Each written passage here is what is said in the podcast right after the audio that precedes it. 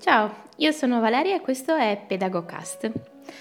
Oggi parleremo dell'importanza dei confini nella relazione come premessa per poter vivere serenamente i limiti insieme ai nostri figli, ai nostri alunni e ai nostri allievi. Cosa significa dare dei limiti? Significa dare sostanzialmente un confine, appunto un contenitore, uno spazio entro cui possiamo esercitare la nostra libertà. Porre quindi dei confini significa anche dare una cornice come la si mette ad esempio ad un quadro. La cornice ha la funzione di valorizzare il contenuto e se noi poniamo attenzione a questo riusciamo a fare un cammino di riflessione che ci porta a considerare questi confini e questi limiti come un'opportunità e non come un'oppressione o una costrizione. La libertà sappiamo tutti che è il bene più prezioso che ci viene consegnato quando veniamo al mondo e, come ogni dono, quanto più è prezioso, tanto più richiede attenzione, cura e capacità di amministrarlo, oltre che maturità di comprensione e quindi responsabilità. Dunque è necessario avere chiaro che i bambini e i ragazzi davanti a noi sono a tutti gli effetti persone, con una propria libertà, che devono essere accompagnati a saper vivere nella sua totalità questo dono e ad avere gli strumenti per poter mettere in atto questa libertà valorizzando e non schiacciando gli altri. Questo lavoro educativo richiede naturalmente che noi come adulti ci mettiamo in riflessione su ciò che a noi è stato negato nella nostra infanzia come espressione della nostra libertà. Una volta individuati i microtraumi educativi che non ci hanno permesso di valorizzare le nostre attitudini, che non hanno magari nemmeno dato ascolto alle nostre sensibilità, si fa urgente un lavoro di cura di queste piccole ferite che rischiano da un lato, se non sono curate e se non si sono rimarginate, di continuare a sanguinare, con una perfusione continua di sofferenza che ricade sui nostri figli, sui nostri alunni e sui nostri allievi. Se la ferita si è chiusa, d'altro canto, ma si è formata una cicatrice, quindi un tessuto cicatriziale troppo rigido e non più elastico, è certo che allo stesso modo, arrivando a contatto con i nostri bambini e i nostri ragazzi, non saremo in grado di corrispondere alle loro esigenze. Parlando quindi di confini e di limiti, dopo questo lavoro delicato di introspezione, di cura del bambino, della bambina che siamo stati, possiamo tenere presente ciò che la natura continua a ricordarci nel miracolo della gravidanza. Il corpo della mamma si dilata, si distende, si allarga e fa spazio in modo flessibile ed elastico alle nuove e progressive esigenze di spazio e di movimento del bambino che custodisce.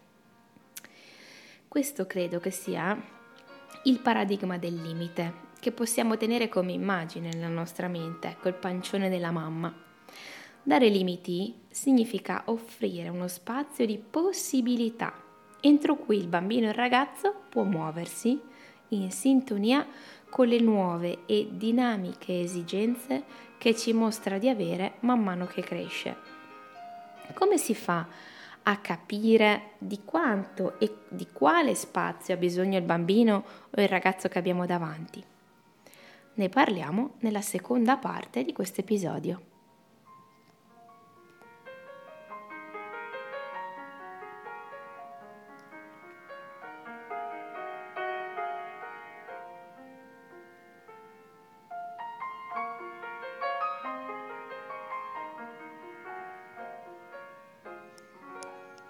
Allora, per rispondere a questa domanda condivido con voi prima di tutto una piccola frase facile facile da ricordare. Ho sintetizzato così. L'educatore è chiamato a seguire per guidare. Sembra un paradosso, ma cosa significa? significa esattamente ciò che le parole ci suggeriscono.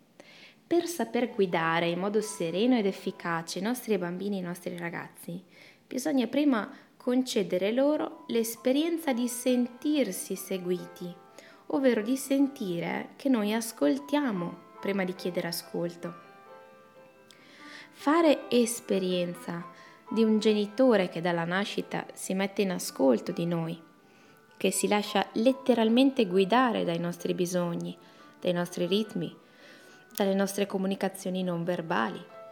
Ecco, tutto ciò ci rende poi capaci di essere in ascolto e di lasciarci guidare, perché sentiamo profondamente che chi abbiamo davanti ricerca prima di tutto il contatto con noi, ricerca il nostro bene e cerca di fare ciò che faceva il famoso scultore Michelangelo, che tutti conosciamo, quando nello scolpire il marmo vedeva, tra virgolette, già la figura umana racchiusa nel blocco di marmo. Come un artista, perciò, l'educatore sceglie di impegnarsi a fare emergere, quindi a ex ducere, a portare fuori la persona in tutte le sue speciali caratteristiche. Ciò è possibile solo se si riesce a vedere il limite come una circostanza che ha momentaneamente quelle determinate caratteristiche e che non viene posto questo confine in modo a prioristico e assoluto, ma viene proposto all'interno di un dialogo continuo ed un ascolto continuo.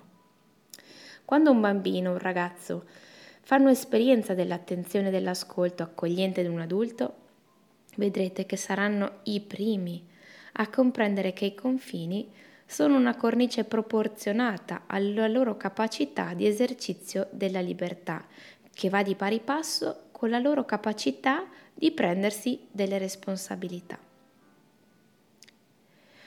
Per chiudere, ricordiamo che la cornice è anche una cornice di senso, ovvero una cornice che dà risalto al loro modo di sentire, perché li ascoltiamo, dà una direzione, perché li guidiamo, e dà un significato, perché vogliamo loro immensamente bene il loro agire, il loro dire e il loro pensare nella relazione con noi trovano un senso, un significato, una direzione e un sentimento.